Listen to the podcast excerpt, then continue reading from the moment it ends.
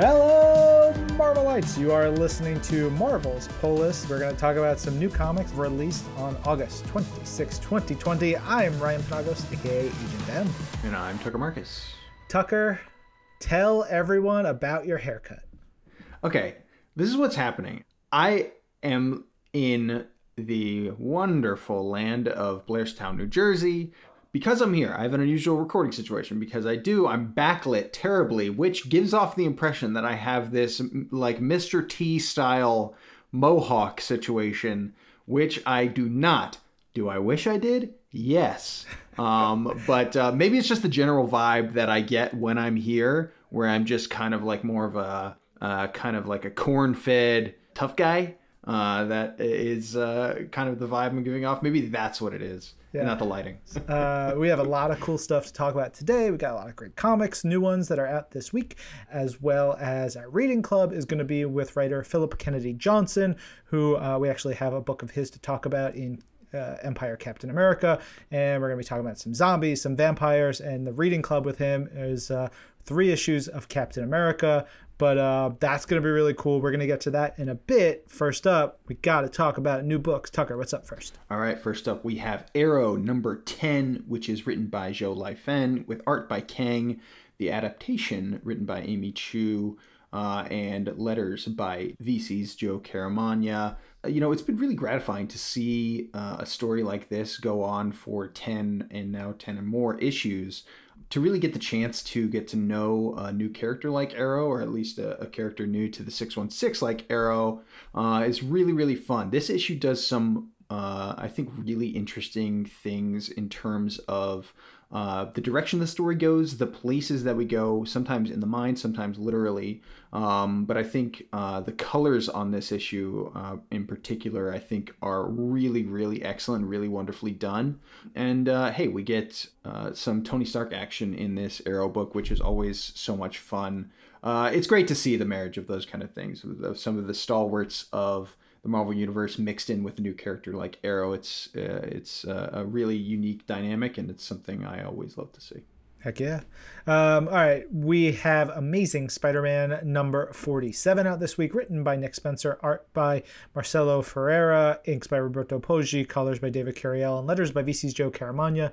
This is part three of Sins Rising. Uh, so you got Sin Eater, and he is just chomp chomp chomp munch munch munch. He is getting real swole eating all these sins. He's getting leveled up powered up. He's got a small growing army. One of the things that struck me about the art in particular in this issue were the way that Marcelo uh, renders eyes, and particularly when you're doing Sin Eater, he's a character with a mask, this like green mask, and it covers all of his face except for the eyes. And so there's a lot to be done and a lot that you can do with great acting in the eyes and man marcelo crushes it there's really cool stuff throughout this and you really like get drawn into the emotion and sort of the the horror and the terror that comes across from all that this is a weird and creepy issue hey speaking of weird and definitely very good. Next up, we have Daredevil Annual number one. It's written by Chip Zdarsky with pencils by Manuel Garcia, inks by LeBeau Underwood.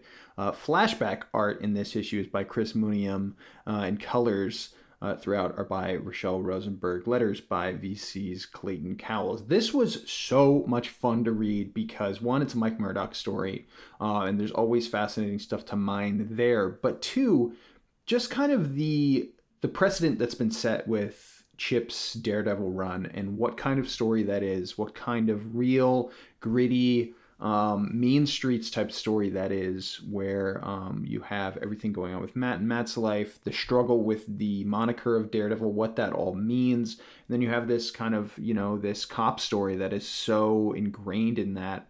And have that how that's been moving and, and shifting throughout. It's been incredible. This issue is so, so different uh, and I loved it. It kind of embraces a stranger corner of things, a little bit more unusual, a little bit of more maybe the mystical side of things uh, in certain ways, which I really, really enjoyed. Um, it feels expansive in a way. Obviously, this is an annual, so this is a self contained story as is, so you can tie it really as much as you like to Chip's main run, uh, or if you're just diving in for this one, um, you're getting a great story here. Uh, but um, as an aside, can't recommend that you do read the Daredevil main series uh, enough. But um, yeah, this is really, really interesting. It feels, like I said, like an expansive move by Chip to say Daredevil can be that story. Daredevil can be that, you know, main series story that he's been telling, but it can also be this kind of story. It can also be an avenue for this kind of family drama, this kind of thing where we go into the past, where we get Battlin' Jack Murdock. We get these different elements that I um, you know, I'm just such a huge fan of as a fan of the kind of lore and long history of Daredevil. Um, so it's a really, really great achievement. I, I really loved it. And I also got to give a shout out to the editorial team on this book because um, editor Devin Lewis, uh, assistant editor Danny Khazem, um, and then uh, the main man Nick Lowe. Uh, I just feel like this book is perfectly cast, especially Chris Mooneyham's art in here. Mm-hmm. I love that flashback art. I think it just hits such a pitch perfect tone. It's a really, really fun annual. Yeah.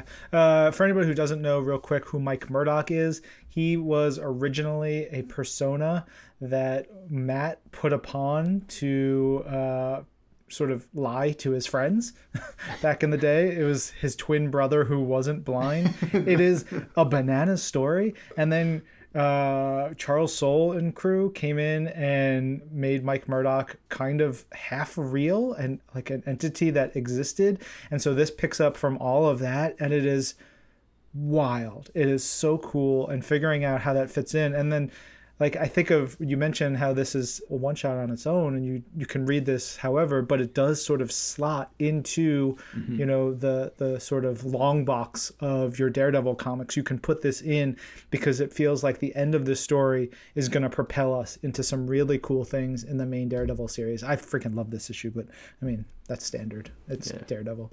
Uh, all right let's talk about Empire Avengers number 3 written by Jim Zub art by Carlos Magno, colors by Espen Grundetjern, and letters by VC's Ariana Maher. Oh man, like I want Carlos Magno to just get all the awards. I want to create an award called the George Perez Award for freaking amazing detailing and just like I, I don't think George would um, appreciate me using his name in such a way, but doesn't matter because I want to give it to a guy like Carlos who does such incredible detail work in this issue.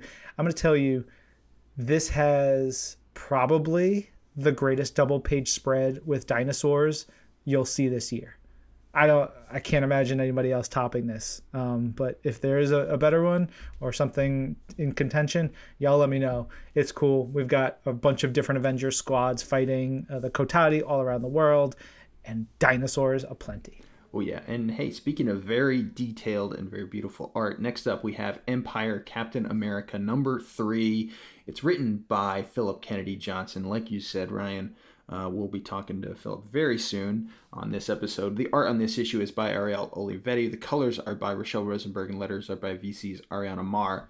I love the pacing of this story. I love the kind of the the quiet entry that we get before this explosive literally, you know, uh, living mountains uh, size story that we get in here. Um, one of my favorite elements of this tie-in series has been uh, the relationship between Captain America and the soldiers that he's fighting alongside.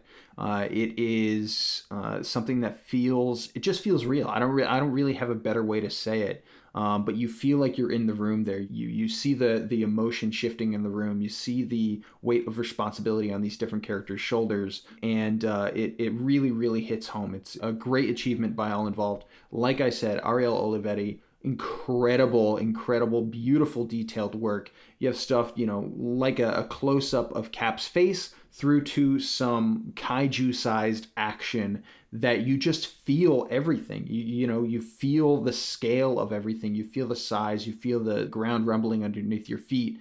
Um, it's really, really good stuff. Like I said, I think there's a great kind of arc to this story, uh, and those moments with Cap in particular really, really hit home. Um, yeah, this uh, rockets us right into the final issue of Empire, uh, and I really loved uh, this tie-in series. I thought it was great.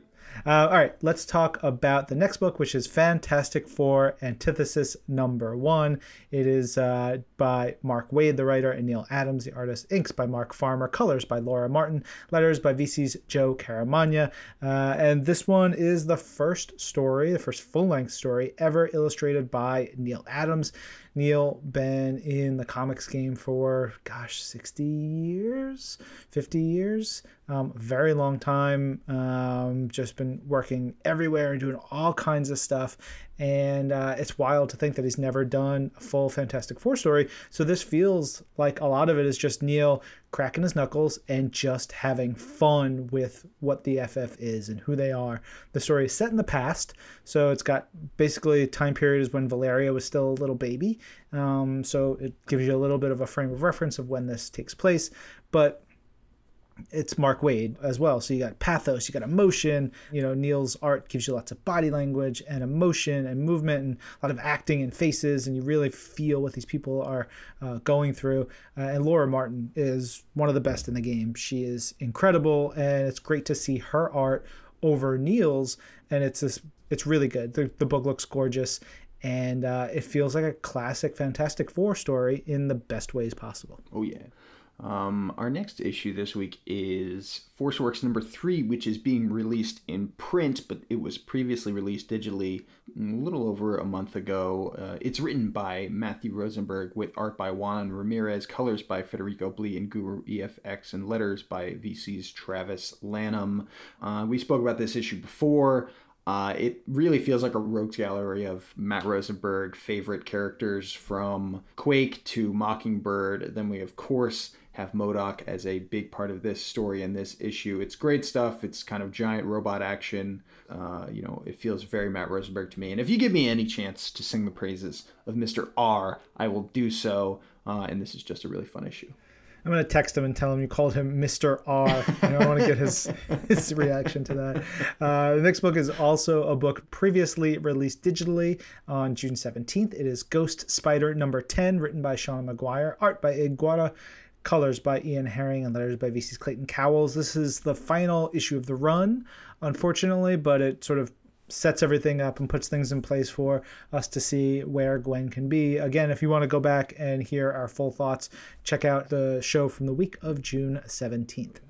Um, next up, this is a brand new issue. It's Hellions number three and it's written by Zeb Wells with art by Stephen Segovia, colors by David Curiel, and letters by VC's Ariana Maher. If I could say anything about this series so far and about this issue in particular, it's that it really feels like it captures the kind of chaotic spirit of a team uh, comprised of these mutants and of course kind of led by mr sinister because uh, it feels kind of unmoored in a way that i really love uh, in a way that you never feel like you know what's going to happen next. You know I, i've been super excited to see the kind of corner of the new status quo that hellions is going to occupy and going to make their own. Um, and this issue is all action. There is so much stuff that goes down in here. It's another one of those issues where I'm kind of like disbelieving what moves are being made uh, and the amount of story that's being told in here. Um, there is really, really great stuff. I am becoming more and more a fan of Nanny and Orphan Maker. Yes. Uh, with every yes. single issue, it is like that is kind of like one of the bright spots of an already excellent book there's a lot built in here. Some of it seems counterintuitive, but just works perfectly. And like I said, I'm here for the nanny orphan maker stuff all day. Let's just start an offshoot that is just a nanny and orphan maker podcast. I bet we could get every member of the X Men creative team to yeah. join in for an episode. uh, all right, we got to go to a different part of the Marvel Universe with Iron Man 2020, number six. This is the wrap up of the big 2020 storyline. It is written by Dan Slott and Christos Gage, art by Pete Woods, and letters by VC's Joe Caramagna. This is just the big wrap up, not just to this Iron Man 2020 storyline and all the like the tie-ins and everything, but it's a wrap up to Arno Stark's story. It's a wrap up to this era of Iron Man. It's a wrap up to um, what Dan Slott and Christos had been working on. Dan in particular with uh, you know the last couple of years. It's interesting how you see how it sets stuff up for the future of the character, how it takes everything that they had like thrown up in the air and caused chaos with and putting the pieces back together. It's like it's fascinating about Dan Slott and how he works. And you know, Pete Wood's art just gorgeous, just freaking amazing. There's something neon feeling about his work. It's some really amazing double page spreads throughout this, and um, I can't wait to see what Pete does after this. I like, I need more. Yeah, definitely agreed.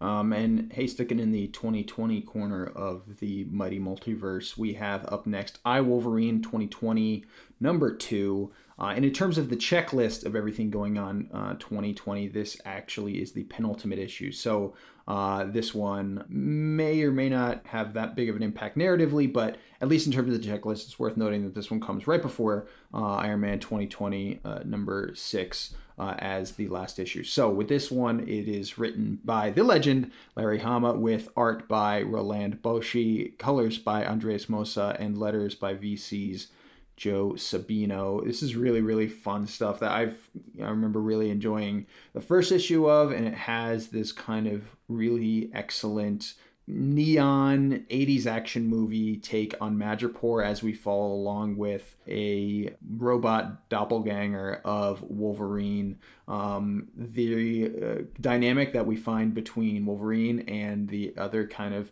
tiny uh, robot person, LCD, uh, is uh, so much fun in here. You know, I think these two issues are like exactly what the Doctor orders with.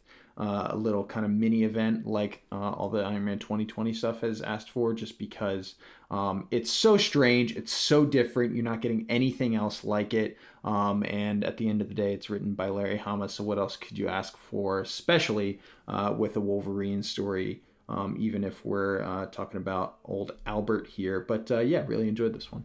I, I love this book so much. Um, it's like a big over the top 80s action movie. Like, I freaking love this book. Oh, man, Larry rules. What also rules is Spider Man Noir number three, written by Margie Stohl, art by Juan Ferreyra, letters by VC's Travis Lanham.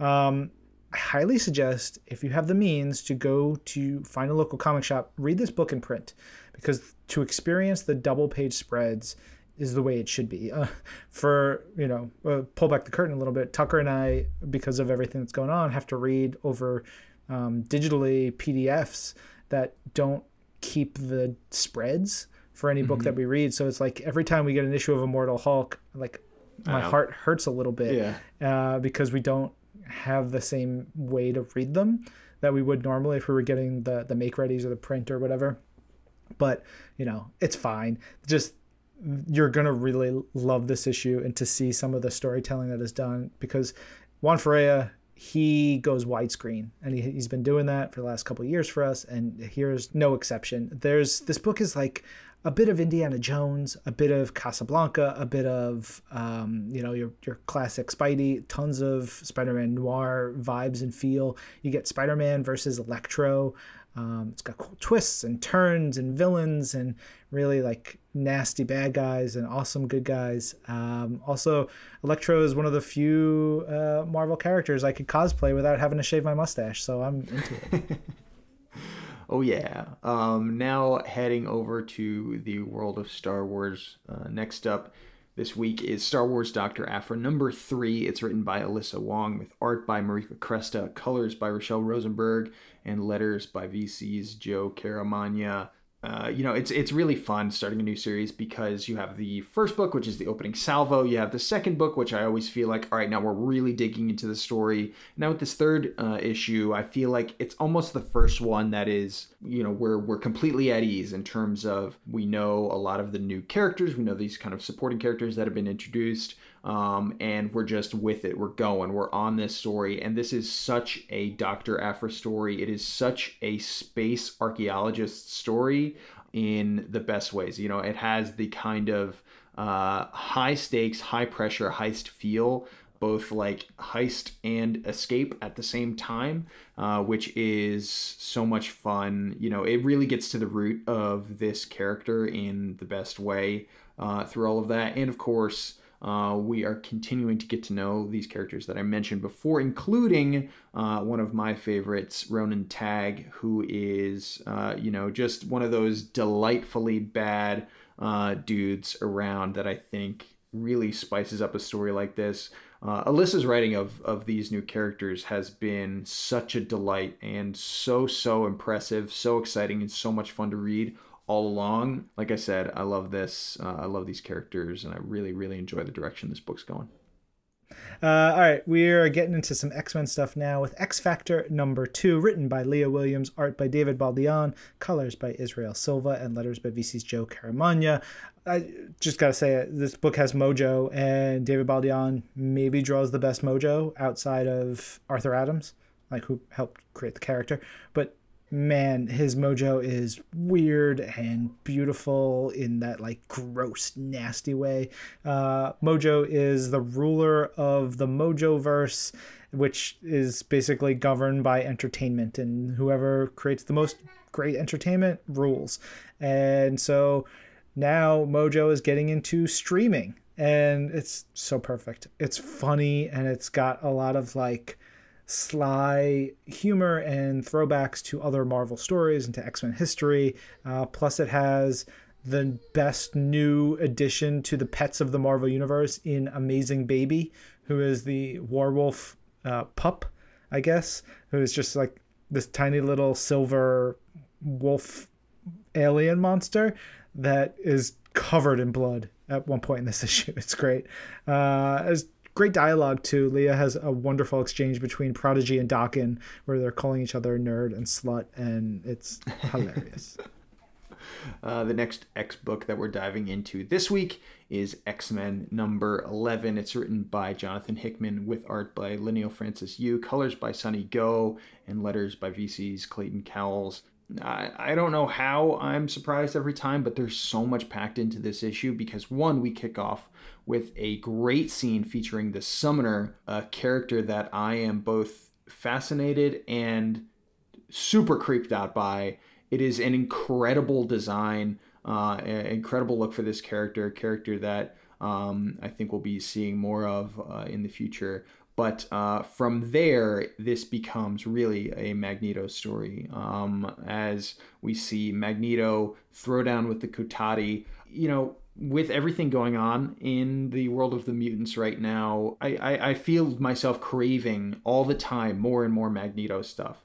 Um, one of my favorite characters, and this issue um, I think is a really great one. I think does it justice in a bunch of different ways because uh, it ties into all of that business. But you know, it feels like a, a simultaneously both like a great contained story here, but also um, you can feel the the larger hands at work, so to speak. You can feel the momentum moving forward. Um, and now, of course, Ten of Swords is right on the horizon, and we're going to be jumping into that um, uh, in a really, really big way. Uh, so, yeah, this is a really, really great issue of X Men, and uh, of course, just a, a, a great sounding of, of more things to come. Yeah. Final issue of the week is X Men God Loves, Man Kills Extended Cut number two. Uh, so it reprints the back half of the original X Men uh, God Loves, Man Kills graphic novel by Chris Claremont and Brent Anderson with the new uh, material here by Chris and Brent um, that ties into Kitty Pryde and some other stuff that Chris has done. Uh, it's got some extra bells and whistles in there. And look, it's X Men God Loves, Man Kills, one of the greatest X Men stories of all time. If you never read it, these extended cuts are a perfect addition to uh, your X Men collection. Oh, yeah. That's what we have for individual issues on sale this week. Now coming in print for collections, we have Ant Man World Hive Avengers by Jonathan Hickman, the complete collection, Volume 1, Dawn of X, Volume 7, Fallen Angels by Bryan Hill, Volume 1. Steranko is Revolutionary, and X Men Epic Collection Proteus. It's a hell of a bunch of good collections in there. Uh, I'm excited for these complete collections of Jonathan's Avengers. All right, on Marvel Unlimited, whole bunch of stuff in there. 2020 uh, Machine Man number one, Marvel's Black Widow Prelude issue number two, Marvel's Voices uh, is now on Marvel Unlimited. We just announced the new Marvel's Voices uh, Indigenous Voices one shot that's coming in November. So you can read this and uh, get a sense of the cool storytelling you're going to get in Marvel's Voices. And uh, of course, Wolverine number one. Big, big one, a book that we love by uh, Ben Percy and Adam Kubert and Viktor Bogdanovic and crew. So, uh, some really great stuff if you are a Marvel Unlimited subscriber let's go talk to Mr. Phillip Kennedy Johnson about Captain America, about uh, being in the army, about making music, and so much more. Let's do it. Phillip, welcome to the show. How you doing? I'm doing great. How are you guys? Doing fantastic. Uh, so, Phillip, you are uh, you're a veteran, or you're are you still in the army? I'm active duty, yeah. Active duty, which is uh, amazing that you're active duty and writing comics and you know creating and performing music. Uh, how do you have all this time to do all this this stuff? It's actually super easy, man. You just like struggle all the time. uh, just sleep way too little and um, shortchange people when you need to, and it's yeah, it's no problem. Um, how did you start to get into comics? Um, because we, I, this is the first time I've ever spoken to you. Um, first time we've had you on a Marvel podcast, and uh, I'm excited for our fans and our listeners to to get to know you a little bit more. So, how'd you get into the world of comics? I don't remember a time without comics. Like I, I, learned to read from comics as a little kid. You know, my dad would bring home these boxes of ripped up old issues, and I like learned what words were from them. You know, so I mean, they were always there. And even as a little kid, I wanted to be. I mean, my whole life I've kind of just wanted to the things I love. I wanted to do them. I mean, I didn't want to just like watch sports or watch, you know, TV shows and read books. I wanted to make stuff too. You know, so I would just draw all the time, and I just wanted to make books like the ones I was reading, and that's that's really how I got into it. I was I wanted to, to be an artist when I was little, and, and all the way through high school until um, I was playing music also, and eventually I kind of went that way. So I, I took um, when I left high school, I studied music rather than, than art, but it could have very easily gone the other way. How uh, can you talk about your arrival to Marvel? We'll talk a little bit later about the work that you've been doing uh, especially recently, which I've been a massive fan of. But can you talk about your your journey to uh, to Marvel itself? Yeah, totally. Well, thanks for your kind words in the books. It's I'm yeah. really stoked about to do Cap. More to come. More to come. Yeah. um, man, how did I get Marvel? So, um, well, so I did a book called Warlords of Appalachia, and that that was at Boom Studios, and there's a, a talent guy at Marvel who who read Mar- uh, Warlords and himself was from Kentucky, I think, or from that area. And it really spoke to him. And he reached out. We talked about it. And he started sharing it around the office. And that book was kind of my foothold in, uh, into to Marvel. The book itself is about a, a world after the Second American Civil War. And Kentucky's become an occupied nation within U.S. borders. And uh, that was my introduction to all the Marvel editors because they all had this this book then. They were all reading it, and they were doing these anniversary books to celebrate 80th anniversary of Marvel. And one of them was War is Hell, which is a war book that Marvel did way back in the day. And they wanted to put out a one shot, and the one shot was going to be two shorts, one of which was going to be written by and illustrated by Chaykin, Howard Chaykin, and the other was going to be mine. And and Howard's this legendary dude. And I was you know, really surprised that I was going to be the other the other guy in the book. I'm like, well, I, yeah, I mean, I'm not going to say no to that. But they paired me up with a you know amazing artist, and I had this idea that I wanted to do. I um I have these friends and colleagues in the, in the military who've done these amazing things, and um I knew this ranger who had these unbelievable stories from Iraq and Afghanistan. He would just like his whole gig over there was just going out on night raids, and he talked about that job, what it was like, and what it does to you, and uh, started to percolate this um, idea about a thing called a, a, war devil. That was like a the concept of war as um, as a mythological creature that like passes through the blood of the people, the blood you spill from other people, like it infects you and then you pass it on. And that became the short story that we called War Devil. Um, that was in that War is Hell issue. That was with Nick Lowe on editor job. You know, it was well received, and then later on, I got a call to do Marvel Zombies, and that was incredibly fun. So we, we just did the, the one shot first that became the introduction to this miniseries that's about to come out now.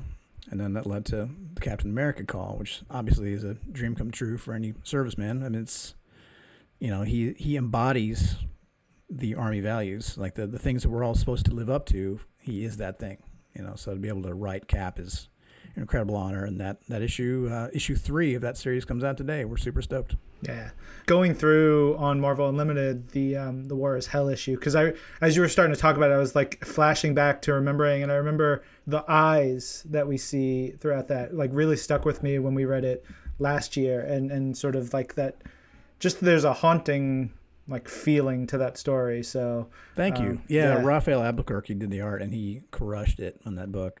There's a very strong contrast uh, with Chaykin's book. Chaykin has this encyclopedic knowledge of music which is cool. Um, when I met him in the past, I told him like kind of offhandedly that I used to play in the Glenn Miller band. When he realized we could really talk about this stuff, it was really like he was like excited, and I was excited obviously. And um, and his his story in that issue is about Glenn Miller. It's about uh, it's about the music of Glenn Miller during World War II and like the the downing of his plane and all that. You know, and mine is about kicking in doors in Afghanistan and shooting people in their underwear. like and just like the the the nature of violence and how it spreads from person to person. Um, just a, it's a much darker story than than Howard's, and it's a very very different thing in the same issue. But it was really cool to be able to share a book with him. Sure. I mean, yeah, like you said, Chaykin's a legend, and I I remember he would do he and Klaus Janson would do artist like clinics at Marvel headquarters years ago uh-huh. and they would bring in some of the younger artists and then you would watch like various people would try to like creep into the room just to like glean knowledge from from Howard and what he yeah. could share. It's it's incredible. It doesn't surprise me at all. He's, he just knows so much about so much. It's it's awesome.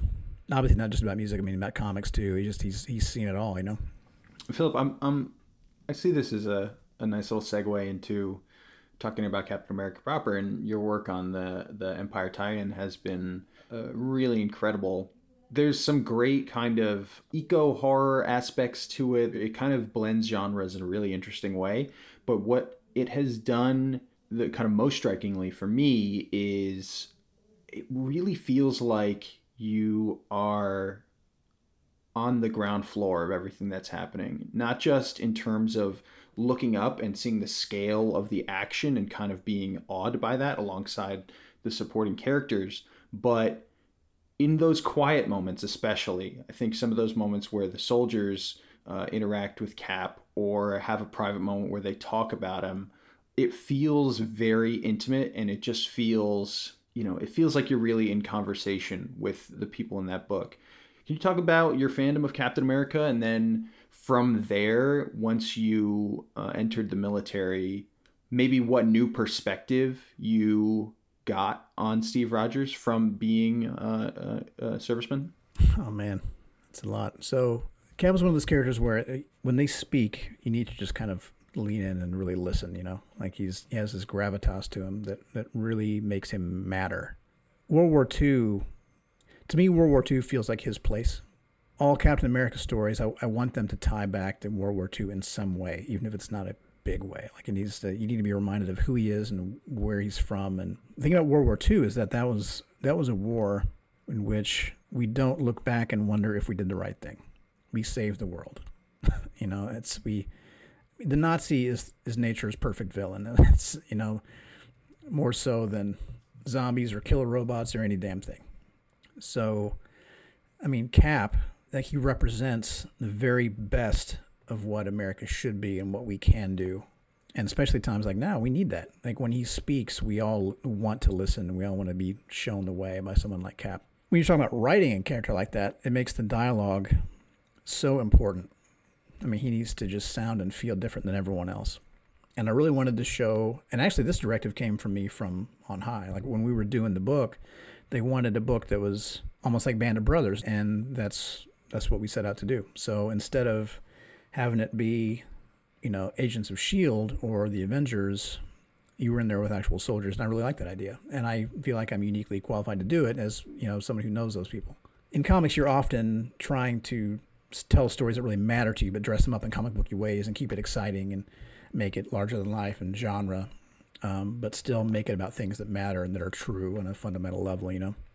And so writing real soldiers into it, interacting with somebody like Cap, who is so far removed from them, you know, time wise and what he's been through, is this really, really fun thing that I wanted to do. I wanted to show like a new team of Howling Commandos is just people in uniform and not, not uh, the larger than life characters that Howling Commandos themselves have become. And you know, having this conversation, talking to you, reading these stories, and particularly as well the stories that we are going to be talking about for the reading club, reminds me of it, has been interesting because I've also just recently read Tom Scioli's biography of Jack Kirby um, that just came out, and it's it's incredible. Um, I, I want everybody to read that, and it's it's wild. And thinking about Jack's experience creating Captain America, then going to war and living through the horrors of horrors that he saw and is detailed in, in a lot of what Tom you know researched and put together, and then coming back and then putting that into Captain America. Um, I don't think of horror stories and Captain America tied together all the time, but it like they they are so intrinsically entwined, especially what you were talking about of bringing Captain America back to World War II, and so much of that is just so devastating on so many levels and and how that is just a part of the character's DNA. Yeah.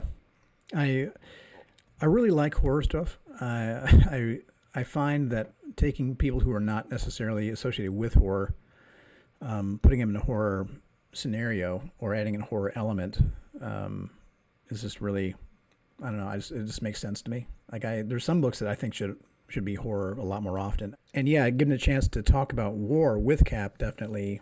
I don't know. I just really, yeah, it just made sense to me. Do you have any favorite Captain America stories? Not necessarily that influenced any of your work, just stuff that you know you as a fan just go, man, I freaking love that book, that story.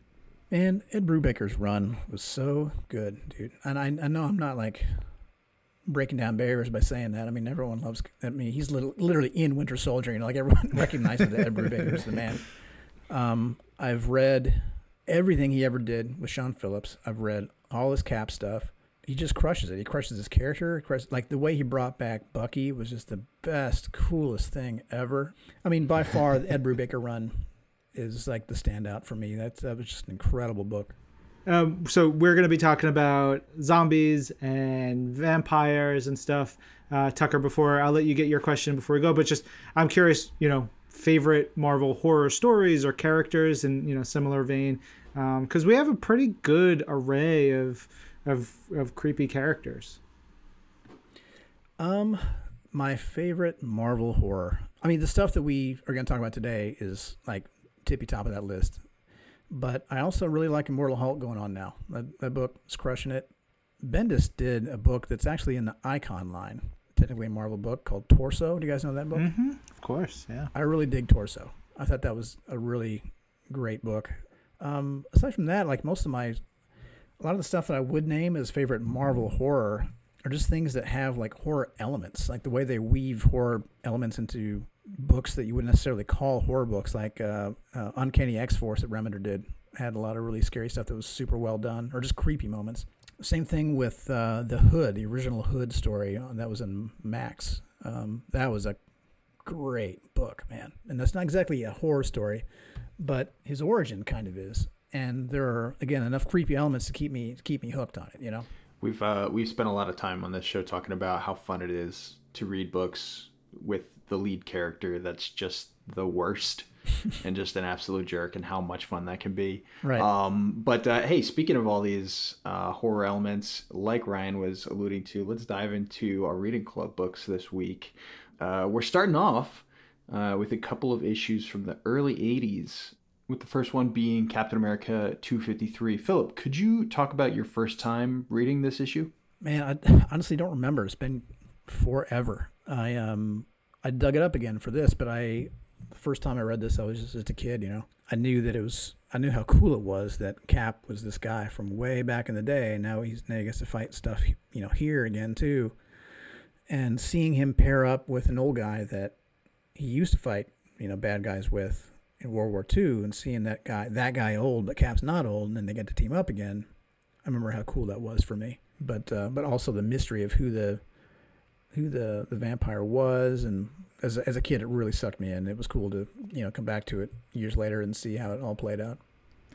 Yeah, you know, you chose Captain America 601 for us to talk about. I hadn't read it in years. I was like, I love that. Let's we usually do a bunch of stories, so let's pick one something else. So I picked 253 and 254 because I always think of when we talk about creepy, cool Captain America stories, Captain America versus a Nazi vampire is just like how do you get better than that? Nature's perfect villain. exactly. Yeah. Uh, I didn't even realize at first when I chose these that 601 was a vampire story. In my head, it was a zombie story. So when I went and read 601 after these, I was like, oh man, this was even a more perfect match than I could have hoped for uh, because 253 and 254 they are co-plotted by Roger Stern and John Byrne. Uh, Stern does the writing and Byrne is on art. Inks by Joe Rubinstein, colors by Bob Sharen, letters by Jim Novak, and um, that is a dynamic 1980s creative team. You know, Stern has huge runs on Cap and Avengers and tons more, and of course Byrne's just starting to fire on all cylinders because this 253 comes out October 14th, 1980 his X-Men stuff is what it is. He's got Fantastic Four is probably percolating in his mind. He comes in, he does these. They do this two-issue story, and Cap teaming up with Union Jacks is so cool. Even if you don't know all that history of World War II and those stories. Um, yeah, so I recommended 601, and when you recommended like the other ones, uh, I was like, oh my god, I wish I'd thought of that because it because it even refers to that. I mean, six and one even talks about Baron Blood. It's like you check his grave, and it refers back to the last time, you know, just just in passing. It's this great way of rewarding readers who know Marvel history without punishing those who don't. You know, it was really cool that they tied together just a little bit, um, and are, even have all these similarities. Really, like um, at, you know, Brubaker wrote the new one, which again we've established. I love that dude, and he uses a lot of the same um, devices, storytelling devices that they use in that first story, like this these two old war buddies retelling or reliving that that old horror story, kind of like a horror mystery from from back in their day.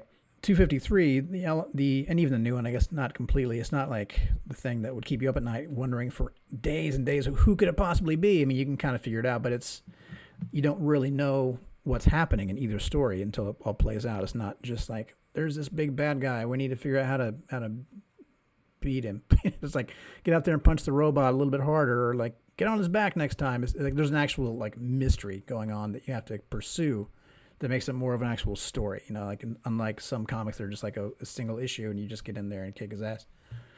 Um, so it's so much more compelling in that way. And to see those two stories tie together too was just super awesome. I love that element of just of reading comics, and I think specifically probably in a like pre Marvel Unlimited age, where it's just like you got what you got. And sometimes you're just like left with your final page of cap being like held by the throat by a vampire and you're just never know if you're going to find out what's going to happen to to that part of the story. I i also uh, you know i love baron blood's look because it's kind of goofy, but he's still so friggin' scary in his design of like with those wings and those lanky arms. But even Cap's like, I forgot how how strong he is. He, you know, he's just looks like an old withered man, but he just beats the crap out of Cap at times.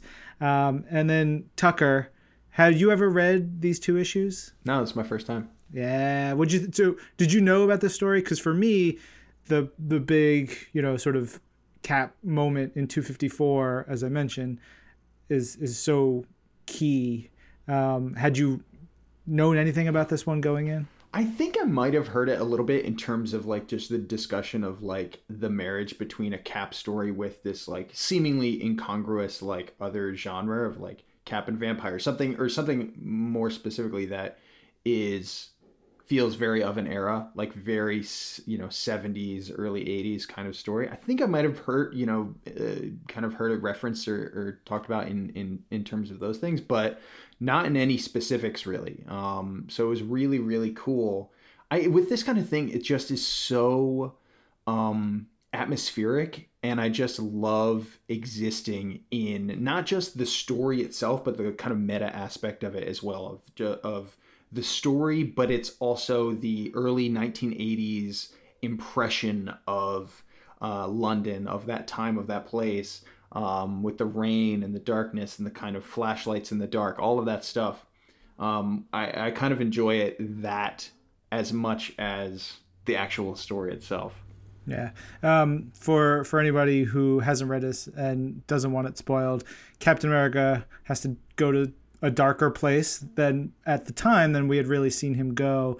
Um, and it has some really great pacing and storytelling on on this page, where Cap has to really finish off Baron Blood in a way. And so I would definitely suggest uh, if you haven't read these yet, it's 253 and 254 of Captain America.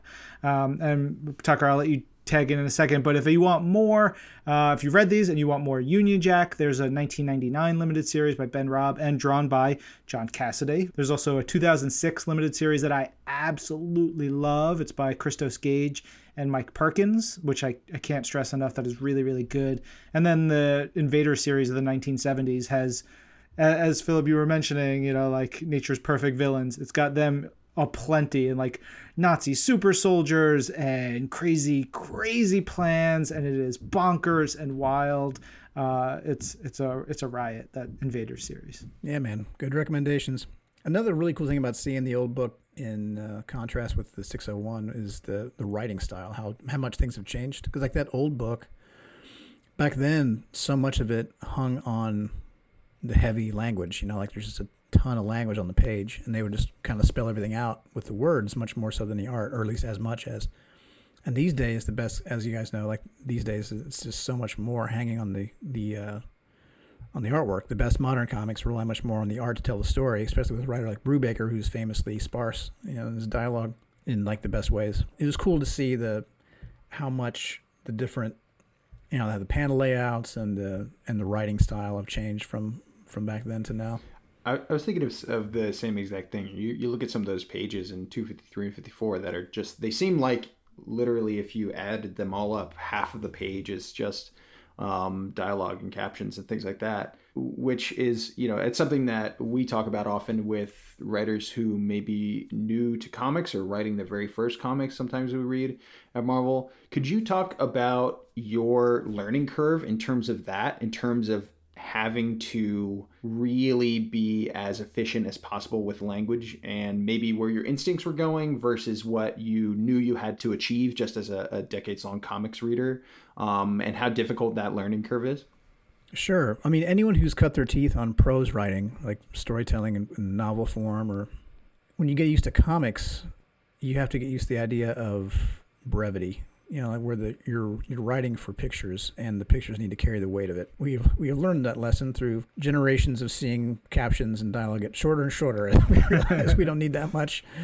Um, you know, and I grew up on the old books, like even older, like the books that I read growing up were old when I got them, and um, I grew up reading this very verbose style, you know, tons of thought balloons and.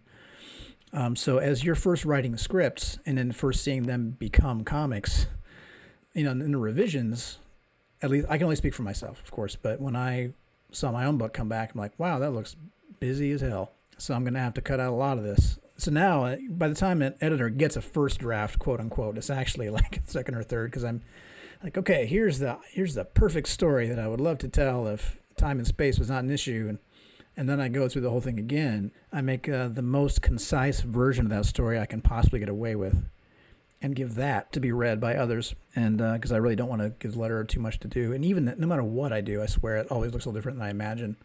And I make little changes, like things that um, that I think will will look great or sound great with this particular face that the artist drew. But yeah, it's for me, it's all about brevity, just learning to to not overwrite. Just try to carry as much weight as you can with as few words as possible so you're not covering up any more of the art than you really need to. That's the biggest part of the learning curve, or has been for me at least. So for me, it's just brevity, brevity, brevity, and let the artist and the letterer do um, their most elegant work by not overburdening them.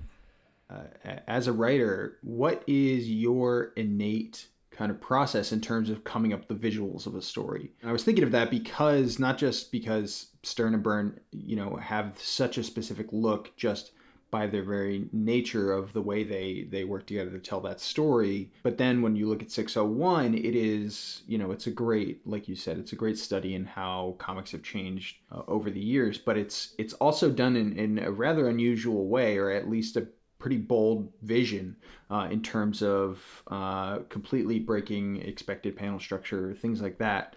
Uh, and it comes together in this really nice kind of painterly style.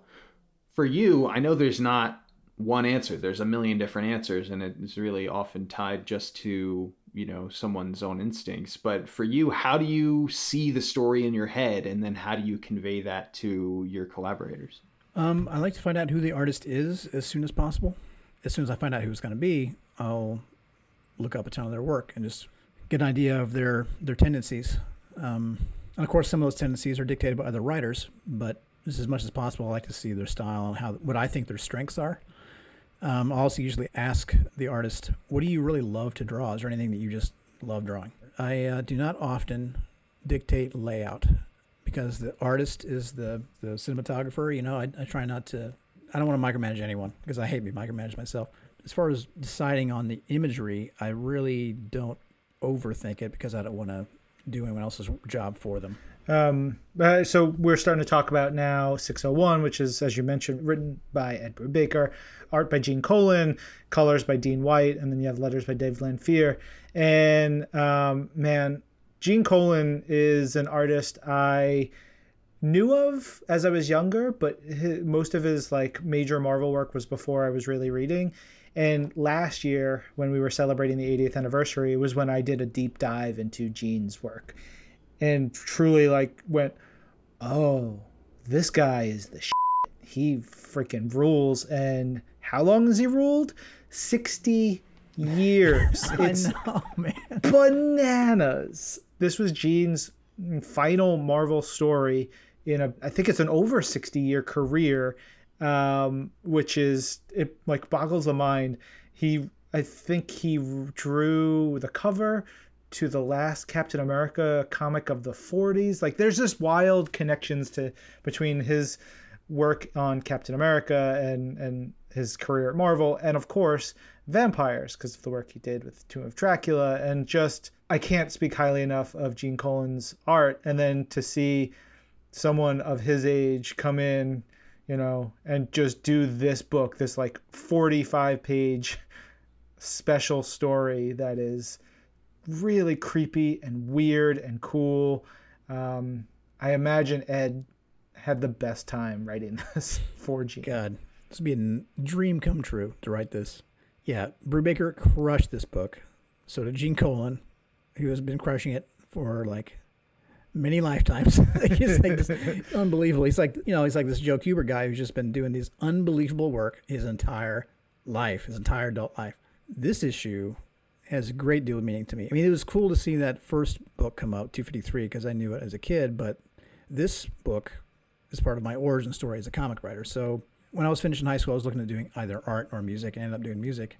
I had a younger brother, 10 years younger, who went the other way, and he is doing art, but he didn't know didn't really know how to continue. He and I both grew up in this house in the sticks, no internet to speak of, and wasn't going to just move to New York. So like, what do you do? So like, well, hey, move in with me, and I'll get you. You know, if you want, like the the military has all has like over 200 jobs at the time, and one of them is literally called multimedia illustrator, and you literally draw for the army. You just literally put together pamphlets or artwork or take photos, and that's the gig. And they'll they're training you on how to use Photoshop and InDesign and Illustrator and every other damn thing. It's amazing. So if you want, if that's interesting to you, you know, I'll help you get in shape. I'll teach. I'll help you get ready for the ASVAB. We'll we'll do this thing. And he was like, "Yeah, we're all in." So he moved in with me, and we started going to cons together. I didn't know crap about comics either. I bought um, a book on how to make comics by Andy Schmidt, former Marvel editor. Hey, I love Andy. Good old Andy's the man. Yeah, yeah. That, that, book kicks ass too. Yeah. And uh, they just happened to have it in my local library, and we picked it up, and it turned out to be great. Started going to conventions together, just learning about how the business worked together with the point being to make books together. Like I was going to write stuff for him to illustrate because uh, I had enjoyed creative writing back in the day, but never really done much with it. I mean, certainly not since, since I was done with school. I was just playing the trumpet for the army and doing army stuff. And I also found this really awesome comic store in Annapolis, Maryland, called Third Eye Comics. That was super small, had just barely started. So I started going to that store regularly, and Captain America 601 was one of the things that caught my eye. I was like, I've seen this guy before. And I had some, I'd had some old Gene Colan book. I was like, oh, shit, is the same dude, and this is new. And it was amazing, and I couldn't believe how great the story was. And I, so I, I got it, and I was in the car flipping through it, and I ended up reading the whole thing in the car. And then I went back inside and I bought two more of that book. So I gave my brother one, and I got I gave the other one away to somebody. I don't remember who now, but you're welcome, whoever you are. 'Cause that book kicks ass. Uh, Tucker, you mentioned sort of the painterly feel of this, and that's Gene, but also Dean White, and um, Oh, it's I, I, incredible. you know, I, I love Dean's colors. He has a very specific palette. I think of like his reds and blues tend to pop out at me, and he's you know does a lot of work with JRJR.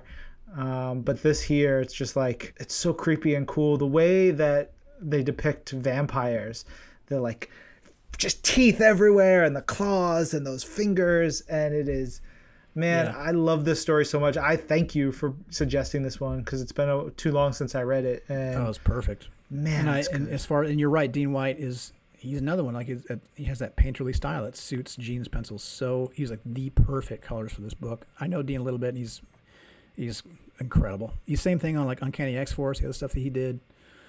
Just he just crushes it all the time. And yeah, like you're right about the way they look so monstrous. Like as soon as somebody turns in that book, they immediately change. Like this huge change. And um, the quiet moments you guys were talking about earlier too. That's the the moment in that book that I remember the most distinctly is the opening, where um, they're you know it's just Bucky and Cap in his house in the rain in the dark in occupied France or wherever they are, and um, he just you know he's just talking to the soldier as he as he dies, and you don't know what's coming yet oh, and it's just that powerful. Like the kid's like, it's so cold here. And it's just such this, these quiet moments are those moments that you remember more distinctly than the action, you know. And that's that has made a huge impact on me. That's that's a moment in um, maybe more than any other book that I where the, a conversation that, that has stuck with me and kind of it's a, a lesson to me as a writer. Like I, that's that's one of the moments I'm trying to capture as a writer. Those conversations that, that stick with the reader more so than than an action scene or any big flashbang thing happening. yeah Absolutely. some really excellent storytelling here um, phillip we uh, we are getting set to uh, get our teeth sunk into your marvel zombies resurrection you and leonard kirk and crew it's going to be exciting um, any last words you want to leave us with before we uh, we wrap up here Man, just that I'm. It's been an honor to write Cap. I love writing Cap. I love to do it anytime. Um, the process of Marvel Zombies has been just a joy, and again, it's just a, a chance to write horror in a in a fun superhero-y way that I cannot wait for readers to see. I know there's been a long wait since the the Prelude issue that we wrote that we um, put out last year due to COVID and all that, but now it's finally coming out, and the whole the whole miniseries is done. It's a very different take. I want everyone to know that it's a very different take than the original. Like the the Kirkman version is definitely super fun, but I knew I wanted to take a, a different tack. I wanted to take a, an approach to approach to horror that's that has much higher emotional stakes, takes it all was way more seriously, and makes readers super invested. It's not like a whereas the first one was kind of a fun romp. This one is more like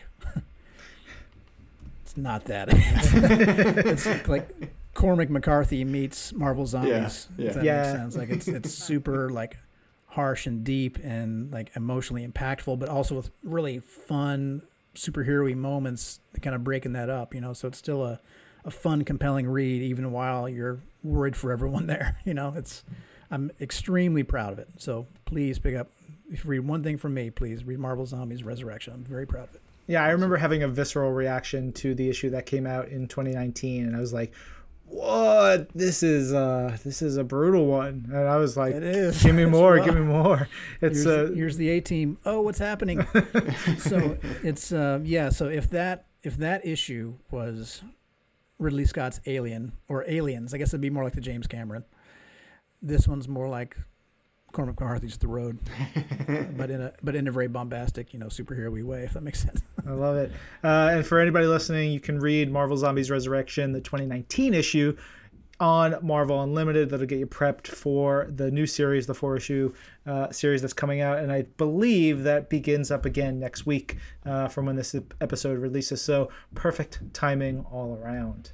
Yeah. Phillip, thanks so much. Oh, man. Thanks so much for having me, guys. Thank you, dude.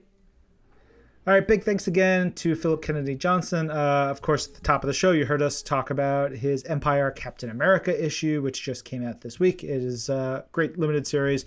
Uh, the character Russo, seriously, give me more of him. I'm very, very much into it. And then next week, yes, we are getting more Phillip Kennedy Johnson with Marvel Zombies Resurrection, number one, by him and Leonard Kirk. Uh, it's a dark book, y'all. I'm excited for it, but I know I'm just gonna be like, ah, my heart, my poor heart. Um, and as we mentioned with him, you can read uh, the that first uh, prelude issue on Marvel Unlimited right now, and it's a doozy.